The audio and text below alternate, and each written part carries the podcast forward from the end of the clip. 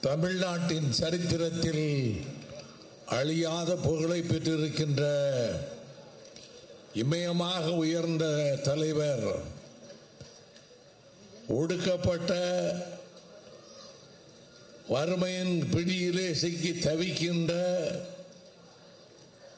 ஆடு மாடு மேய்த்து கொண்டிருந்த சிறுவர்களை கூட பாடசாலைக்கு அனுப்பி வைக்க வேண்டும் என்ற புரட்சியை நடத்திய பெருந்தலைவர் தியாகச்சுடர் காமராஜர் அவர்களுடைய அரங்கத்திலே நடைபெறுகிறது.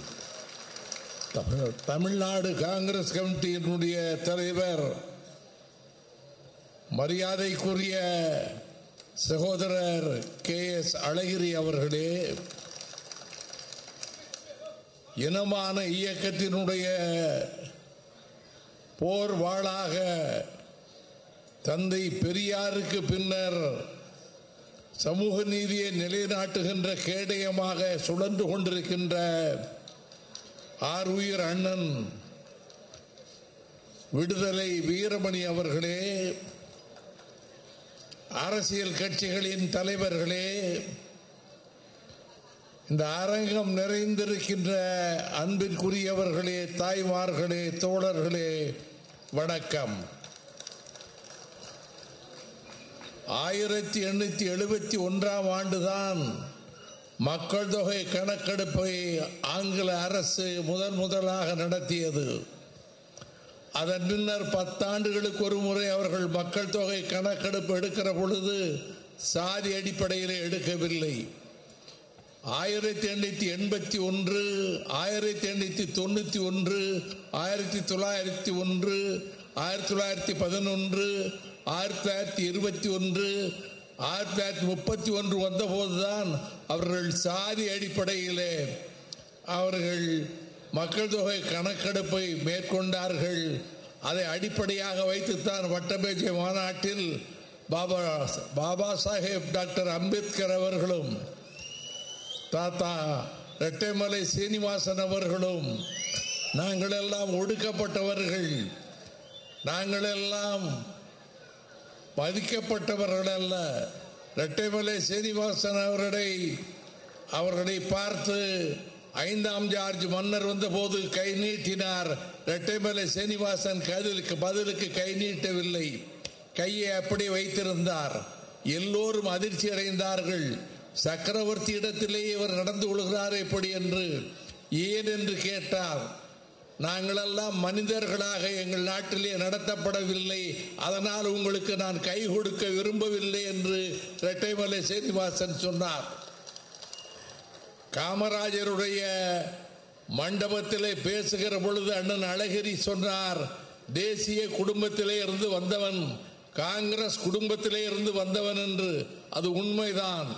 நான் பத்து வயதாக இருக்கிற பொழுது எங்கள் ஊருக்கு முதல் முதலாக பெருந்தலைவர் காமராஜர் முதலமைச்சரானவுடன் நடைபெற்ற முதல் சுற்றுப்பயணத்தில் எங்கள் வீட்டிற்கு வந்தார்.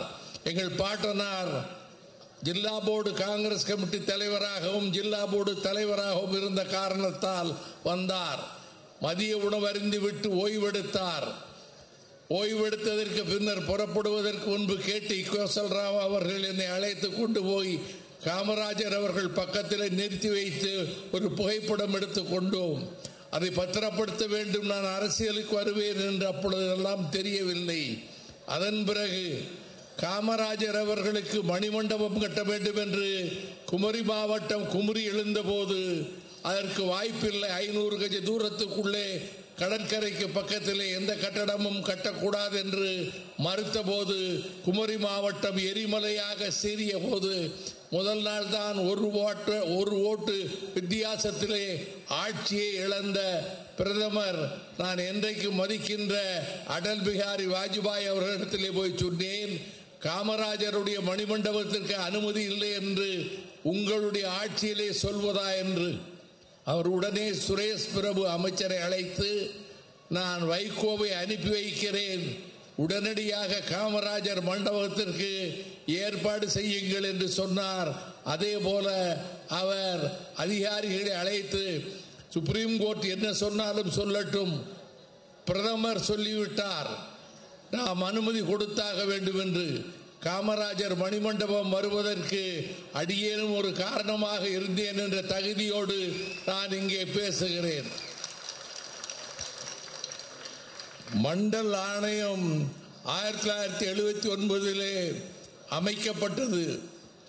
ஆனால் அது ஆயிரத்தி தொள்ளாயிரத்தி தொண்ணூறில் தான் அது அமுல்படுத்தப்பட்டது.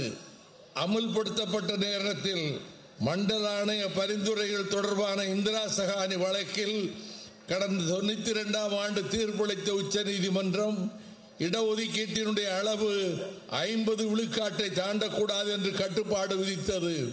தமிழ்நாட்டிலே அறுபத்தி ஒன்பது விழுக்காடு இருந்தது. இந்த கட்டத்தில் இதற்கு ஆபத்து வந்துவிட்டது சமூக நீதிக்கு என்று பயந்து கொண்டிருந்த பொழுது நான் பத்தாயிரம் பேரோடு கன்னியாகுமரி கடற்கரையில் இருந்து நடந்து வந்து கொண்டிருந்தேன். என்னை தொடர்பு கொண்டார் அண்ணன் வீரமணி அவர்கள். நீங்கள் நாடாளுமன்றத்துக்கு போகவில்லையா? ஆமாம் நடைபயணத்தில் இருக்கிறேன். நாடாளுமன்றத்திலே சட்ட அரசியல் சட்ட திருத்தம் வருகிறது. அந்த அரசியல் சட்ட திருத்தம் நிறைவேற்றப்பட்டால் தான் நாம் அறுபத்தொன்பது சதவீதத்தை பாதுகாக்க முடியும் என்று சொன்னபோது அந்த இரவிலேயே நான் பெங்களூர் சென்று காலை விமானத்திலே டெல்லிக்கு சென்று நாடாளுமன்றத்திலே வாக்களித்து விட்டு அந்த வாக்கு நிறைவேறி அரசியல் சட்ட திருத்தம் நிறைவேறியதன் காரணமாக அது பாதுகாக்கப்பட்டது. ஒன்றை சொன்னார்கள் ஜெயக்குமார் அவர்கள் சொன்னார்கள் எட்டு இடங்களை இழந்து விடுவோம். தமிழ்நாடு எட்டு எம்பிக்களை இழந்து விடும். மத்திய பிரதேசமும் பீகாரும் உத்தரப்பிரதேசமும் ஏராளமான இடங்களை பெற்று அவர்கள்தான் இந்தியா என்ற முடிவுக்கு வருவார்கள். அதை பொறுத்த மட்டிலே நான் மகிழ்ச்சி அடைகிறேன். நான் நாடாளுமன்றத்திலே சொன்னேன் இந்தியா துண்டு துண்டாக போகும். சோவியத் யூனியனை போல இந்தியா துண்டு துண்டாக சிதறி போகும் என்று சொன்னேன். அப்பொழுது பஞ்சாப் ஒரு நாடாகிவிடும்.